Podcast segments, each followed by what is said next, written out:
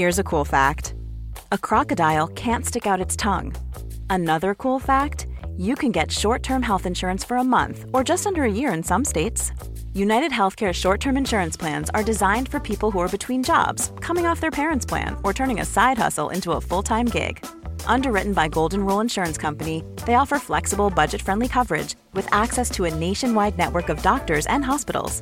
Get more cool facts about United Healthcare short term plans at uh1.com.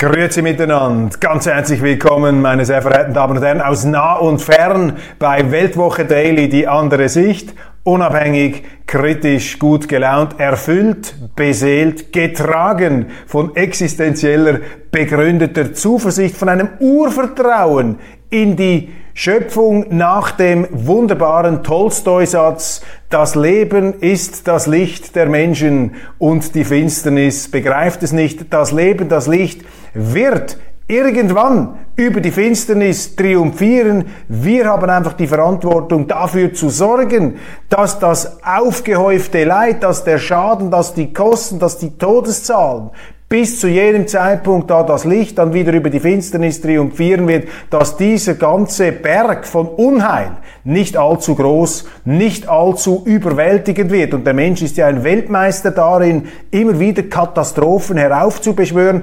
Allerdings, das muss man hier gleich hinzufügen, er ist auch Weltmeister darin, die Katastrophen, die er sich selber eingebrockt hat, auch wieder zu bewältigen, auszulöffeln. Sie sind hier bei Weltwoche Daily international unter besonderer Berücksichtigung selbstverständlich unserer Freunde, vor allem in Deutschland und in Österreich am Mittwoch, dem 12. Oktober 2022. Das Kriegsgeschehen in der Ukraine, diese Eskalationsspirale von Gewalt, Gegengewalt und Wahnsinn, die behandle ich etwas ausführlicher in meiner schweizerischen Ausgabe. Nehmen Sie das zur Kenntnis, schauen Sie sich das an. Ich versuche dort auch den spezifisch schweizerischen Blick anzuwenden, den neutralen Blick und natürlich auch die Friedensperspektive. Das ist die wichtigste Botschaft, das ist mein Hauptanliegen im Moment. Friedliches Miteinander, friedliche Koexistenz.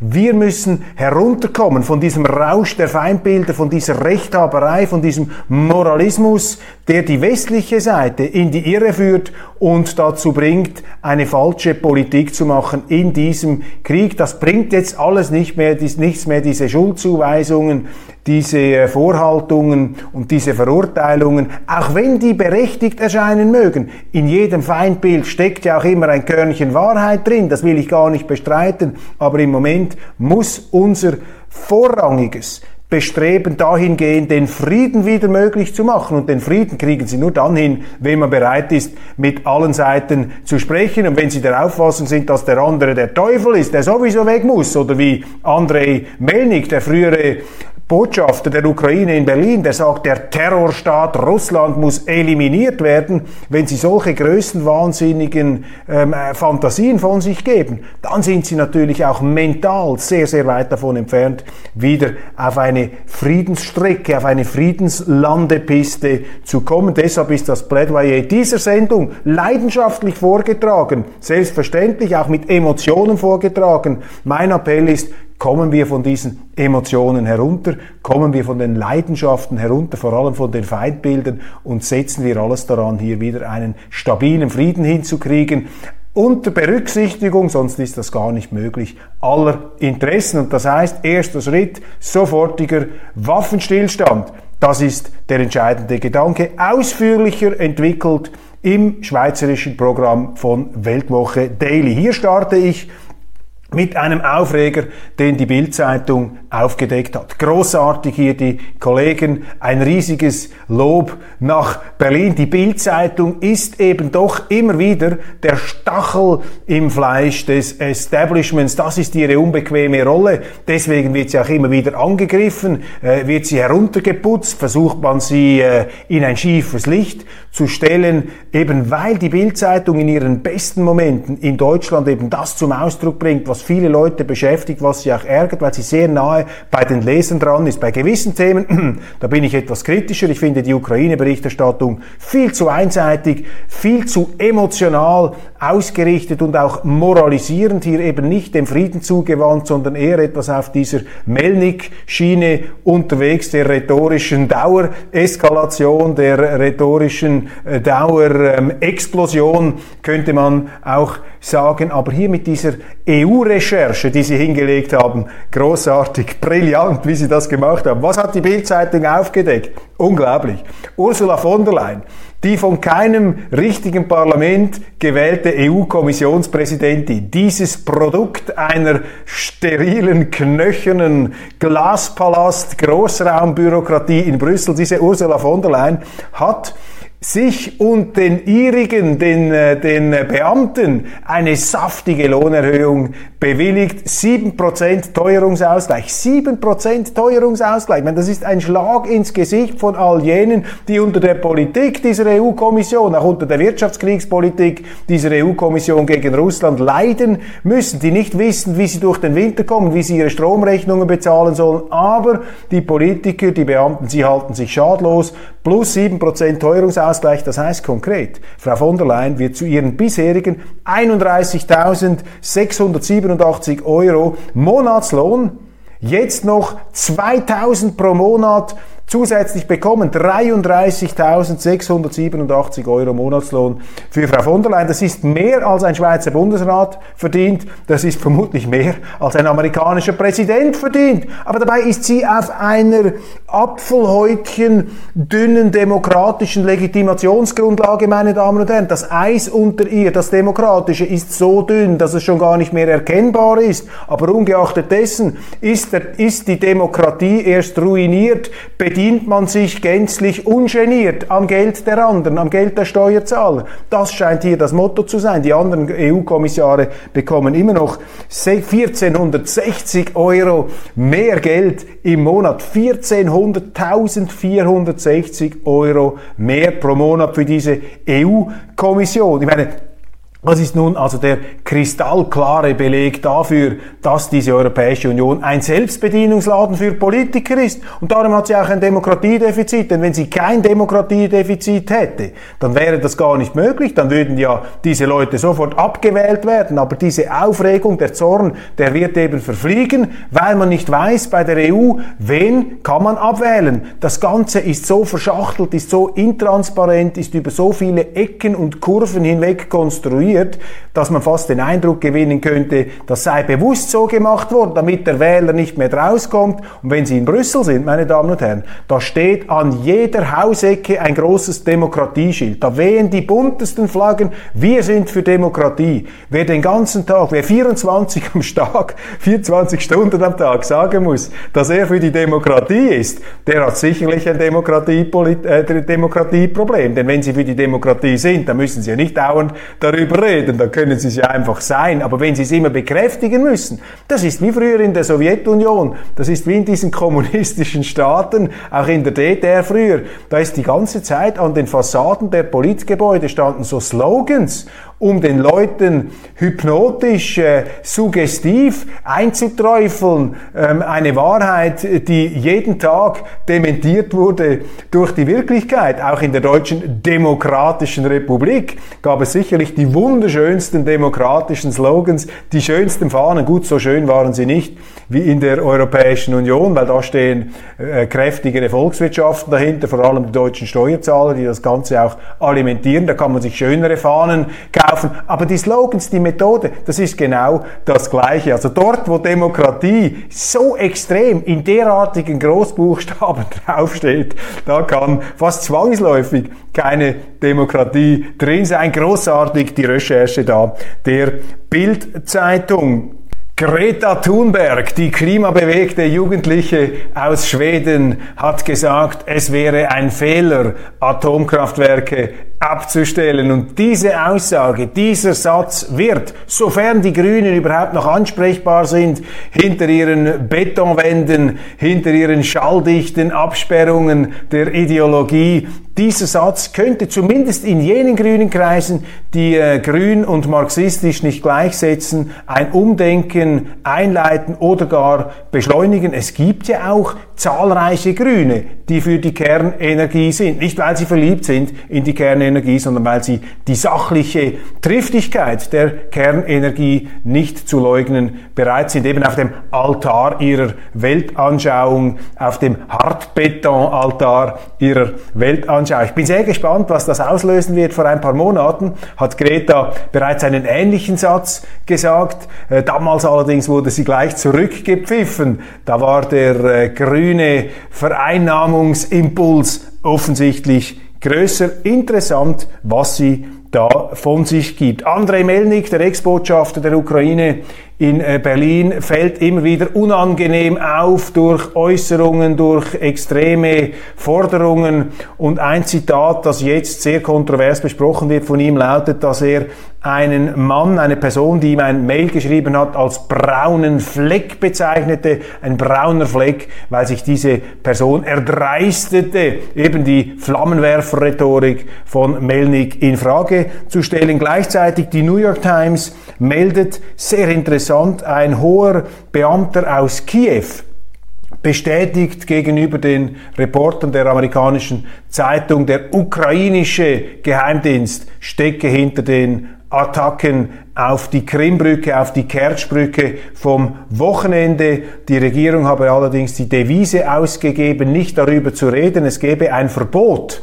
an die ukrainischen Regierungsbeamten über diesen Anschlag des ukrainischen Geheimdienstes zu sprechen. Man hat ja damit gerechnet, dass die Ukrainer dahinter stehen. Klar, es gibt immer diese Fantasten, diese etwas mit der Wirklichkeit auf Kriegsfuß stehenden Kreise, die auch diesen fürchterlichen Anschlag auf eine zivile russische Infrastruktur, auf diese Krimbrücke, den Russen in die Schuhe schieben wollten. Aber da hat man sich derart augenfällig bereits von der Wirklichkeit verabschiedet. Das hatte dann wenig Widerhall in der Öffentlichkeit. Das hier allerdings interessant und es ist die New York Times, die das zitiert. Eine andere Meldung, die wir hier noch erwähnen und festhalten möchten, aufgedeckt worden ist ein ganz dreistes Propagandastück aus diesem Krieg. Und ich erwähne das einfach, um Ihnen aufzuzeigen, dass Sie höllisch aufpassen müssen bei dem, was geschrieben wird. Vor ein paar Tagen, vor einiger Zeit hat äh, vor allem in den deutschen Medien äh, sehr, sehr äh, zu reden gegeben und Empörung ausgelöst eine Mitteilung der ukrainischen Regierung. Da ist in einer dieser befreiten Gebiete eine Kiste mit Goldzähnen zum Vorschein gekommen und das wurde dann von Kiew sofort äh, propagandamäßig eingesetzt, um zu zeigen, seht ihr einmal, diese Russen, das ist ja wie die Nazis, die ziehen unseren Soldaten und ihren zivilen Opfern in der Ukraine die Goldzähne, um sie dann zu verschachern. Das wurde als äh, fürchterliche neue äh, Eskalationsstufe von Kriegsverbrechern Kriegsverbrechen dargestellt und leider auch von deutschen Medien unkritisch verbreitet. Nun allerdings musste das alles dementiert werden. Ein ukrainischer Zahnarzt ist an die Öffentlichkeit getreten und gesagt, ja, diese Kiste, die gehöre ihm. Er habe diese Zähne gezogen und die sei ihm genommen worden, als die Russen das entsprechende Gebiet äh, äh besetzten und jetzt sei diese Kiste wieder zum Vorschein gekommen. Also passen Sie einfach auf, das ist ein Indiz, ein kleiner Mosaikstein, der einfach zeigt, wie extrem äh, erhitzt und lavamäßig sprung- und explosionsbereit auch die westliche Öffentlichkeit, wie propagandaempfänglich auch unsere Medien in dieser ganzen Geschichte sind. Darum erneuere ich mein Plädoyer. Wir müssen hier leidenschaftlich gegen die falschen Leidenschaften anreden, sozusagen die Leidenschaft der Differenzierung pflegen gegen die Leidenschaft des klirrenden Schwarz weiß. Donald Trump, der Mann, der äh, die Medien auf die Palme bringen kann, der größte anzunehmende Schurke, der jetzt allerdings abgelöst wurde von äh, Wladimir Putin seit längerem. Äh, Trump da fast schon wie ein nostalgischer Sehnsuchtsschimmer am Horizont, denn in der Regierungszeit von Trump gab es keine Kriege in diesem Ausmaß. Trump, ein Mann, der hart redete, der sich auch provokativ in Szene zu setzen weiß, aber eben in den Verhandlungen ein Dealmaker, ein Mann der Wirtschaft ist und ein Mann der Wirtschaft, der führt eben keine Kriege, weil er weiß, dass Kriege schlecht fürs Geschäft sind. Das muss man sich auch immer wieder vor Augen führen. Wir werden natürlich von Berufspolitikern geleitet, die in ihrem Leben in den allermeisten Fällen noch nie einen Bleistift verkauft haben. Die haben auch keine Vorstellung davon, was eigentlich Wertschöpfung bedeutet. Die können sich einfach die Löhne erhöhen, sie können mehr Geld abschöpfen aus diesen Steuerkassen, die immer leer werden, oder sie können Geld drucken. Das ist die Methode der Politiker, aber äh, Unternehmer, die in die Politik gehen, die sind vielleicht hart in den Verhandlungen, hart auch in der Benennung der Realität. Aber dann, wenn es darum geht, Lösungen zu bringen, sind gute Unternehmer pragmatisch. Und alles, was man über Donald Trump sagen kann, wir kennen ja seine geschäftlichen Verhältnisse auch nicht, da wird auch das eine und das andere, da wird das Blaue vom Himmel herunter erzählt und auch gelogen, aber Trump ist sicherlich nicht ein total unfähiger Geschäftsmann, sondern er hat sich da ein eigenes Imperium aufgebaut, ein Stehaufmännchen, wie auch immer, ein Dealmaker, ein Pragmatiker, ein Unternehmer. Und Viktor Orban, der ungarische Präsident, der Ministerpräsident war auf Kurzbesuch in Deutschland, hat dort die ehemalige Kanzlerin Merkel besucht, hat gesagt, mit Merkel in Berlin gäbe es diesen Krieg nicht. Erinnern Sie sich, ich habe in dieser Sendung auch schon gesagt, in brenzligen Momenten ähm, habe Merkel auf Russisch mit Putin gesprochen und ihm versichert, dass seine Ansprüche, seine legitimen Sicherheitsansprüche auch berücksichtigt würden. Und es ist kein Zufall, dass mit dem Abbruch jetzt und mit dieser neuen Generation von Politgrünschnäbeln, dass da ähm, Putin jetzt äh, entsprechend gehandelt hat, wie er gehandelt hat, dass er sich da vielleicht auch äh, in einer falschen Sicherheit wiegte und in einer falschen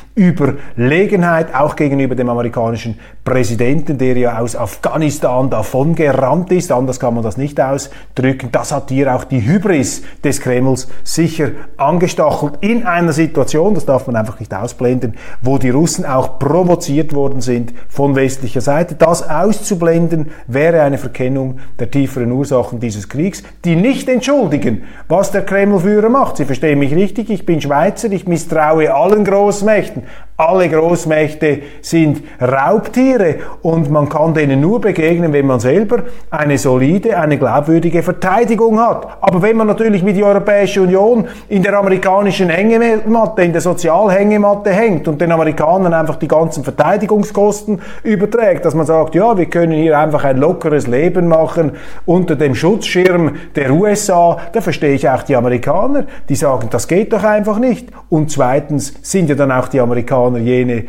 die dann aufgrund dieser äh, Tatsache, dass sie die Kastanien zum Feuer rausholen müssen, wenn es mal brennt, äh, dann ist ja klar, dass die Amerikaner auch sagen, wo es lang geht. Also da darf man sich dann schon nicht in eine Doppelmoral hineinflüchten. Die Europäer sind selber schuld, dass sie heute wie ein Protektorat der Vereinigten Staaten behandelt werden, weil man eben die eigene Verteidigung vernachlässigt hat, damit natürlich auch den Appetit geweckt hat von Leuten wie Putin, die Machtpolitiker sind, die natürlich ihre Interessen oder das, was sie für ihre Interessen halten, ähm, verteidigen und voranbringen. Das muss man ganz nüchtern, unromantisch betrachten. Viktor Orban, ein Mann, den ich als einen Realisten bezeichnen würde, für mich ein Churchill des Mittleren Ostens, des mittleren europäischen Ostens. Ähm, Orban eben mit interessanten Aussagen jetzt in Berlin. Einerseits mit Merkel hätten wir das ganze Debakel nicht. Und zweitens, die Friedenshoffnung heißt Donald Trump.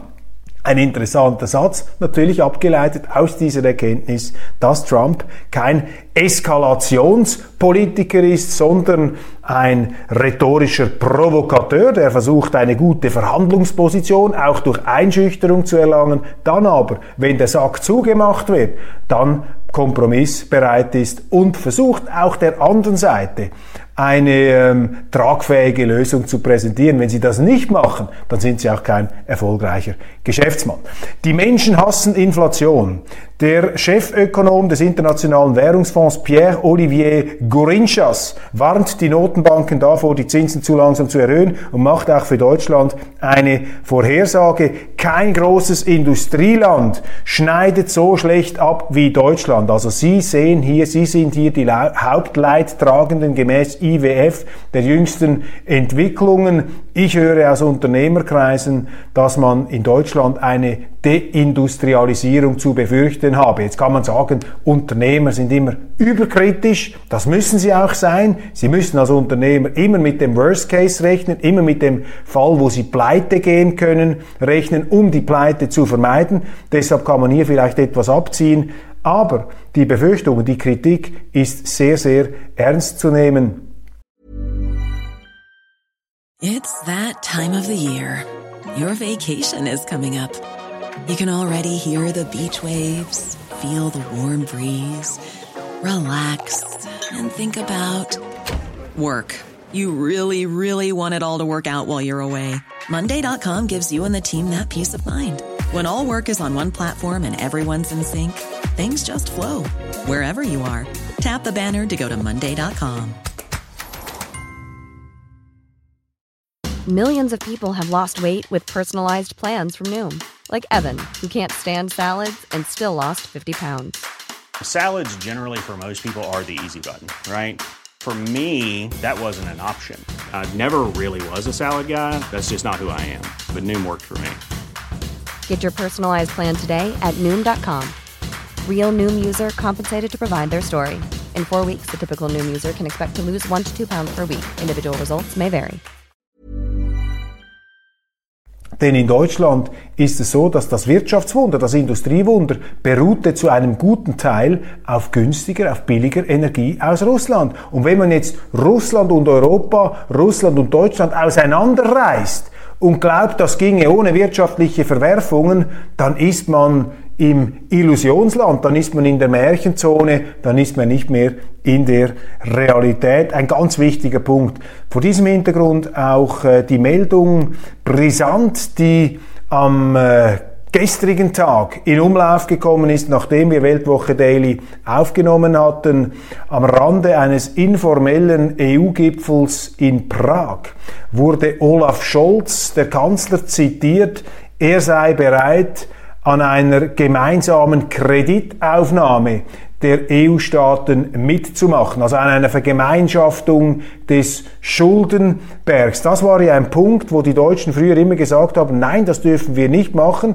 weil dann wird die EU noch mehr Schulden anhäufen, aber die Deutschen als die stärkste, als die kräftigste Volkswirtschaft, die wird das Ganze dann zu schultern haben. Äh, die Deutschen werden dann die sein, die für die Schulden der anderen gerade zu stehen haben. Deshalb waren die Deutschen immer strikte dagegen. Jetzt also soll Olaf Scholz hier entsprechende Signale ausgesendet haben. Das Ganze ist aber etwas unscharf, etwas unklar, denn das Finanzministerium von Christian Lindner sah sich sofort genötigt, äh, diesen Deutungen eine Absage zu erteilen. Das sei also nicht der Fall. Die Diskussion kam auch vor dem Hintergrund, dass dieses 200 Milliarden Rettungspaket, also dieses neue Sondervermögen, das ist wie die militärische Spezialoperation von Putin, so ein schönfärberischer Begriff, ein Sondervermögen.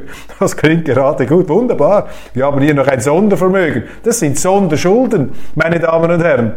Aufgrund dieser Sonderschulden, die da von der Bundesregierung angehäuft werden sollen zur Bewältigung jetzt der ganzen Energiewende, Energieende-Strategie und des Wirtschaftskriegs gegen Russland und all dieser Verstrickungen und Verwicklungen. Somit äh, mit diesem Geld will man ja die deutsche Wirtschaft und den deutschen Mittelstand irgendwie künstlich am Leben erhalten. Das habe nun in der EU wieder Begehrlichkeiten ausgelöst, weil dadurch ein Ungleichgewicht entstehe und deshalb müsse es eben auch erlaubt sein, anderen weniger wirtschaftlich prosperierenden Ländern eine erhöhte Verschuldung zu erlauben. Das ist natürlich äh, eine äh, Argumentation, die eben innerhalb der EU eine gewisse Plausibilität und eine gewisse Brisanz hat, dass eben äh, einer nicht einfach beliebig Schulden machen kann, dann möchten die anderen auch und das Ganze führt dann zu einem fürchterlichen Teufelskreis, dass eben diese Schulden bedeuten einfach mehr Inflation. Das ist am Grunde, im Grunde dann das Resultat und an dieser Inflation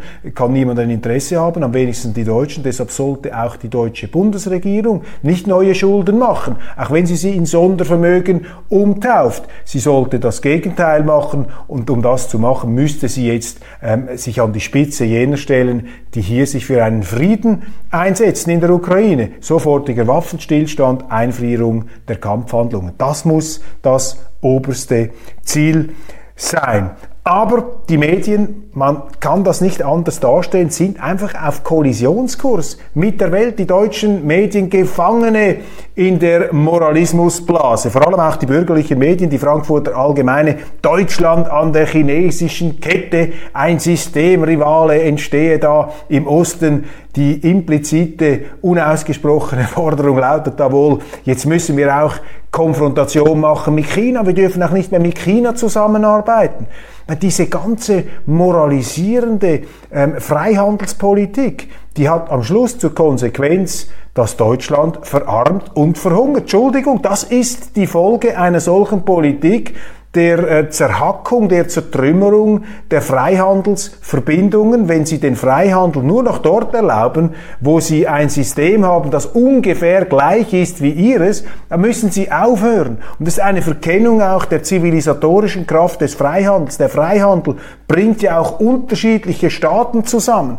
Der Freihandel, die Öffnung, die Ostpolitik der Sozialdemokraten in den 70er Jahren in Deutschland hat dazu geführt, dass der Ostblock schneller zusammengebrochen ist, weil durch diese Kontakte, auch durch das Westfernsehen, durch westliche Produkte, haben doch die Leute im Osten gemerkt, dass ihr Modell, dieses sozialistische Planwirtschaftsmodell, in den Abgrund hineinführt. Und auch die größte Regierungspropaganda und tausende von Fähnchen, die ihnen immer wieder vorgegaukelt haben, wie großartig sie es doch haben, wie wunderbar sie es doch haben hinter ihrem antifaschistischen Schutzwall. Die Leute haben doch auch durch diese Freihandelskontakte, so gering sie waren, gemerkt, dass sie im falschen Film sind und nicht der Westen. Und das hat auch zu einer ähm, Reform äh, der äh, anderen Systeme, der sozialistischen Systeme geführt. Wandel durch Handel. Das ist eine Realität, meine Damen und Herren. Da müssen Sie einfach die schottische Aufklärung lesen, da müssen Sie Adam Smith lesen, da müssen Sie David Hume lesen oder Sie müssen die Zeitungen lesen und Sie müssen sich etwas mit der Wirtschaftsgeschichte auseinandersetzen und dann stellen Sie fest, dass Freihandel eine zutiefst zivilisierende Kraft ist, weil sie eben die Menschen über unterschiedliche Systeme, Mentalitäten, Sprachgruppen, Hautfarben, Konfessionen zusammenbringt, um Verträge abzuschließen zum wechselseitigen Nutzen. Austausch von Gütern, Austausch von Dienstleistungen, Austausch von Kultur, all diese Brücken, all diese Blutbahnen, die muss man stärken und nicht zertrümmern, abreißen, mit Raketen beschießen und verbrennen, wie es jetzt passiert. Wir müssen zurück zu diesem friedlichen Miteinander, meine Damen und Herren, und weg von diesem Konfrontationskurs, auch gegenüber China. Das ist doch nicht mehr normal, was da die Medien von sich geben. Nach russischem Raketenangriff Stromausfall in Lemberg. Ja, die Russen haben das jetzt eskalieren lassen auf zivile Ziele. Das löst Empörung aus, das, läuft, das löst berechtigte Empörung aus. Aber meine Damen und Herren, nehmen wir etwas Abstand. Die Eskalation hat eine Eigendynamik und auf zivile Ziele ist zuletzt eskaliert worden Nord Stream Pipeline und diese Krimbrücke. Ja, was glaubte man denn? Wird Putin einfach zuschauen unter Druck der rechten, fanatischen Hardline-Kreise, die ihm sowieso seit Monaten vorwerfen, er würde damit äh, ähm, halbpatzig und unentschlossen diesen Krieg führen, mit äh, einem Arm nach hinten gebunden. Ist doch klar, dass diese Eskalation eine Gegeneskalation bringt und im schweizerischen Programm rede ich ähm, darüber. Auch die Amerikaner im Pazifikkrieg sind in diese Eskalationsspirale Spirale gekommen. Am Schluss haben sie gesagt, so, jetzt gibt es einen Atomklapf, weil wir wollen hier nicht von Insel zu Insel unter gewaltigen Verlusten hier diesen blutigen Kämpfen vorangehen. Wir schmeißen jetzt einfach eine Atombombe rund. Fertig. Und so hat man es auch mit den Deutschen gemacht. Man hat gesagt, wir legen, wir legen einfach alle Städte in Schutt und Asche, um diesen Krieg zu beenden. Wenn es, wenn nicht begreift, äh, auf dem Weg äh, bisher, dann werdet ihr es jetzt begreifen. Wir machen das einfach. Das ist der Krieg. Das ist keine Rechtfertigung diese fürchterlichen äh, Bomben und dieses, äh, dieses Massenmords. Überhaupt nicht. Aber das ist die reale Perspektive. Und einfach anzunehmen, nein, nein, die Russen sind da ähm, ganz anders, die machen das nicht. Das ist einfach Wunschdenken, das darf man nicht riskieren, das darf man nicht machen.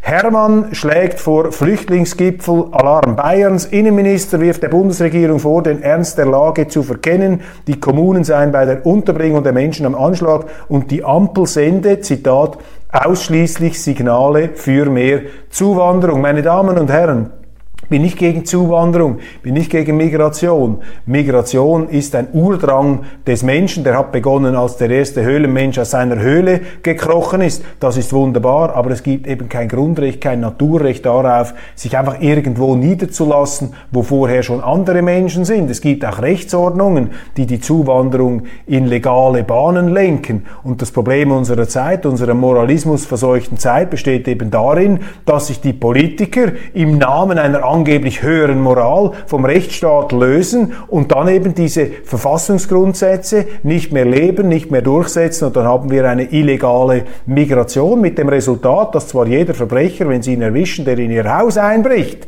äh, der kommt ins Gefängnis, aber einer, der illegal in ihr Land einbricht, der bekommt Sozialleistungen. Das ist der große Unterschied. Und da kritisiere ich nicht die, die aus der dritten Welt oder sonst woher nach Deutschland kommen oder in die Schweiz. Ich kritisiere die Politik Politiker, die das zulassen, die diesen behördlich tolerierten Missbrauch von Asylrecht und Zuwanderungsgesetzen einfach achselzuckend hinnehmen, um in den Medien gut dazustehen, um in der Öffentlichkeit gut zu scheinen, aber eben nicht Gutes zu bewirken. Und die Wirtschaftskriegsmaßnahmen, der Wirtschaftskrieg gegen Russland, ich rede nicht von Sanktionen, das ist schönfärberisch, der Wirtschaftskrieg gegen Russland, meine Damen und Herren, trifft vor allem Europa extrem hart. Die Amerikaner profitieren. Die Russen werden mittelfristig ganz brutal äh, darunter zu leiden haben. Aber wer am stärksten da in Mitleidenschaft gezogen wird, das sind die Ärmsten der Armen. Das ist die dritte Welt. Und die werden nicht einfach dort bleiben. Da kauft Europa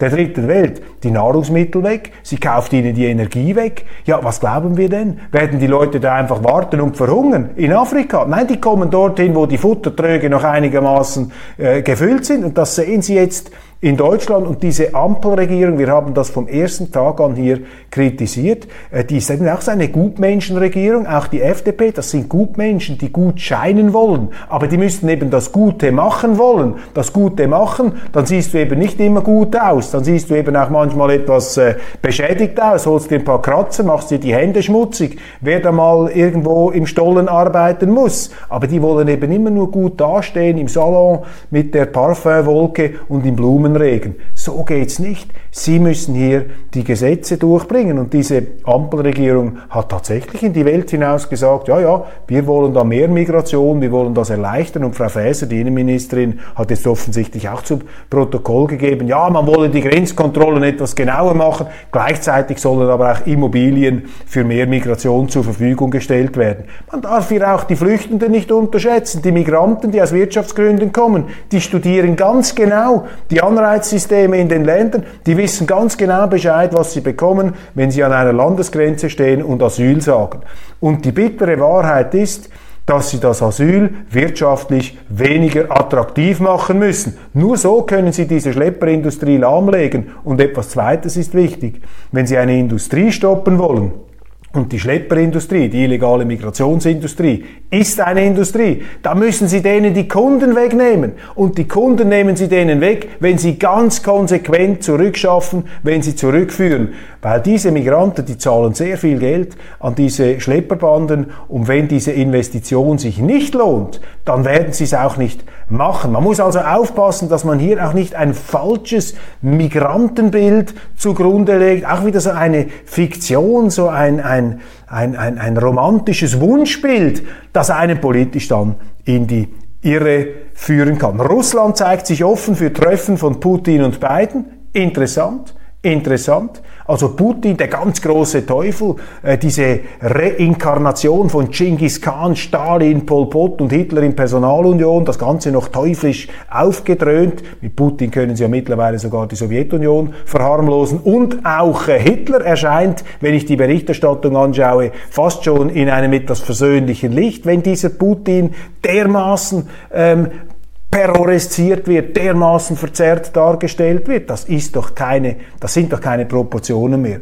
Dieser Putin, dieser Teufel ist nun offensichtlich bereit, sich mit beiden zu treffen. Blanker Hohn, Kritik an Schäubles Energiespartipps. Dann zieht man halt einen Pullover an oder vielleicht noch einen zweiten Pullover. Darüber muss man nicht jammern, rät Wolfgang Schäuble den Deutschen für diesen Winter. Linke Fraktionschef bezeichnet die Äußerungen des CDU-Politikers als blanken Hohn. Ja, da hat er recht. Das ist blanker Hohn, weil es ist nicht eine Frage des Pullovers, meine Damen und Herren. Es ist eine Frage des wirtschaftlichen Überlebens. Es ist eine Frage von Sein oder Nicht sein des Industriestandorts Deutschlands, von Millionen von Arbeitsplätzen. Das steht hier auf dem Spiel. Aber das sehen diese Berufspolitiker, die sich laufend Lohnerhöhungen genehmigen, das sehen die gar nicht in ihren geschlossenen Abteilungen, wo die Wirklichkeit gar nicht mehr durchdringt. Die leben, die leben in so einer Ersatzwelt, in einer Fassaden, in einer Prothesenwelt. Die halten da ihre dauerklimatisierten Glaspaläste in Brüssel und in den deutschen Hauptstädten äh, für die Realität. Das ist sie nicht. Da draußen gibt es eine andere Realität. Jetzt würden mir diese Politiker natürlich widersprechen und sagen, das stimmt nicht, wir sind auch draußen. Alle vier Jahre machen wir Wahlkampf und wir besuchen auch unsere Wähler ab und zu. Mag ja sein, aber warum wird dann derartiges, derartiger Unsinn hier erzählt, wenn man doch angeblich mit der Wirklichkeit dermaßen eng auf Tuchfühlung ist. Über Frau Fäsers ähm, Immobilien für Geflüchtete haben wir bereits gesprochen. Und zum Schluss noch ein Hinweis auf ein hochinteressantes Interview von ähm, im Tagesanzeiger äh, Zürich Nina Chrustschova. Das ist die Enkelin von Nikita Khrushchev und die hat eine sehr ähm, fulminant und auch ähm, beherzt formulierte Analyse des Kriegsgeschehens und auch seiner Hintergründe gegeben. Sie sagt, Putin sei ein Idiot und Putin sei deshalb ein Idiot, weil er sich von den Amerikanern habe in eine Falle locken lassen. Dieser Ukraine-Krieg sei von den Amerikanern provoziert worden. Putin allerdings trage die alleinige Schuld, ihn eskalieren zu lassen und diese Entscheidungen getroffen zu haben. Also sie ist keine Freundin von Putin. Sie ist da sehr, sehr kritisch und äh, äh ist äh, keine positive Meinung von ihm und sieht auch die Zukunft Russlands sehr, sehr düster. Aber das ist interessant, was sie sagt. Äh, sie gibt einfach zu bedenken, dass äh, es viel schlauer gewesen wäre, auch aus Sicht der russischen Interessen gegenüber der Ukraine, die seien legitim, so setze ich voraus, auch dieser Bürgerkrieg, der da herrschte, diese ukrainischen Aktionen, Kriegsaktionen gegen die Donbass-Bevölkerung, die verurteilt sie, ähm, aber Putin hätte einen riesen Fehler gemacht mit dem Einmarsch, aber die Amerikaner stehen dahinter und die Art und Weise, wie Putin seinen Krieg führe, sei auch idiotisch gibt sie relativ ungeschminkt zu. Nikita Khrushchev, der frühere Staatschef der Sowjetunion, hier die Enkelin, sie ist Politologin in den Vereinigten Staaten. Das Interview sehr, sehr lesenswert ähm, im Schweizer Tagesanzeiger. Das ist ja so etwas wie die Süddeutsche Zeitung äh, der Schweiz, arbeitet auch eng mit dieser gut gemachten, aber sehr links außenstehenden Tageszeitung aus München zusammen. Und dann Boris Reitschuster, dieser aufrechte, senkrechte journalistische äh, Kämpfer, auch für unterschiedliche ähm, Gesichtspunkte, der immer wieder Gegensteuer gibt gegen das, was von oben als Wahrheit unhinterfragbar ähm, verkündet wird. Er sagt, das Wahlergebnis in Niedersachsen im Vergleich zur Bundestagswahl SPD minus 287.000 Wähler, minus 18 Prozent.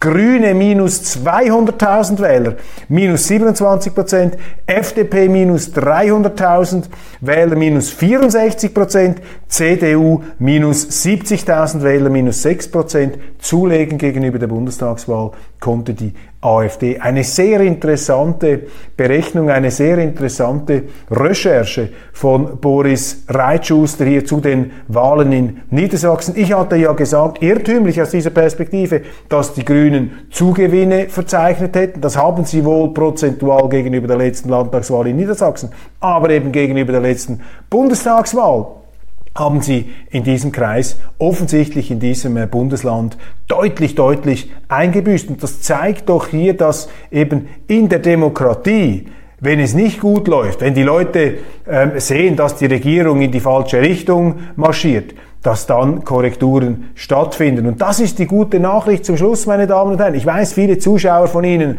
äh, verzweifeln geradezu an der Ampelkoalition. Aber geben Sie dieser, dieser Regierung doch auch die Chance, allen zu zeigen, dass das nicht funktioniert, was sie macht. Das ist auch Aufklärung. Man etwas stellt sich zur Kenntlichkeit und dadurch hat man dann die Möglichkeit, daraus zu lernen und es das nächste Mal besser zu machen. In der Demokratie, in der Wirklichkeit geht es eben nicht von heute auf morgen. Man muss solche Lernprozesse manchmal auch durchmachen und hier ist vielleicht eine Entzauberung der Grünen und der Linken im Gange, die im Moment noch viel Verdruss produziert und Verärgerung, aber eben kanalisiert in demokratischen Institutionen, solange wir die haben, ähm, kann das dann zu einer Gegenreaktion an der Wahlurne führen. Und das ist eben die Stärke der Demokratie. Das ist übrigens auch die Stärke gegenüber einem System, das autoritärer und autokratischer regiert wird. In der Demokratie ist die Entscheidungsqualität auf die lange Frist eben doch besser als dort, wo nur ganz wenige einsam entscheiden. Allerdings, da müssen wir auch aufpassen, nicht überall dort, wo Demokratie draufsteht, ist auch Demokratie drin. Braucht also hier auch den wachsamen Bürger, die wachsame, wachsame Bürgerin, die immer wieder äh, kritisch hinblickt und eben nicht alles abkauft, den Mächtigen. Glauben Sie nie, was Ihnen Ihre Regierung sagt. Diesen Leitsatz habe ich gelernt von Ben Bradley, dem früheren Chefredaktor der Washington Post zur Zeit der Watergate-Enthüllungen von Bernstein und Woodward, eine der ganz legendären Figuren des amerikanischen Journalismus. Ich durfte ihn noch interviewen vor 22 Jahren, lang, lang ist her, aber diesen Satz habe ich nicht vergessen. Glauben Sie nie, was Ihnen Ihre Regierung erzählt. Glauben Sie übrigens auch nie, was ich Ihnen erzähle. Ähm, wägen Sie das kritisch ab, hinterfragen Sie das und wenn ich einen Unsinn erzähle, machen Sie mich sofort darauf aufmerksam. Ganz herzlichen Dank für Ihre Aufmerksamkeit. Ich freue mich, wenn wir uns morgen wiedersehen bei Weltwoche Daily.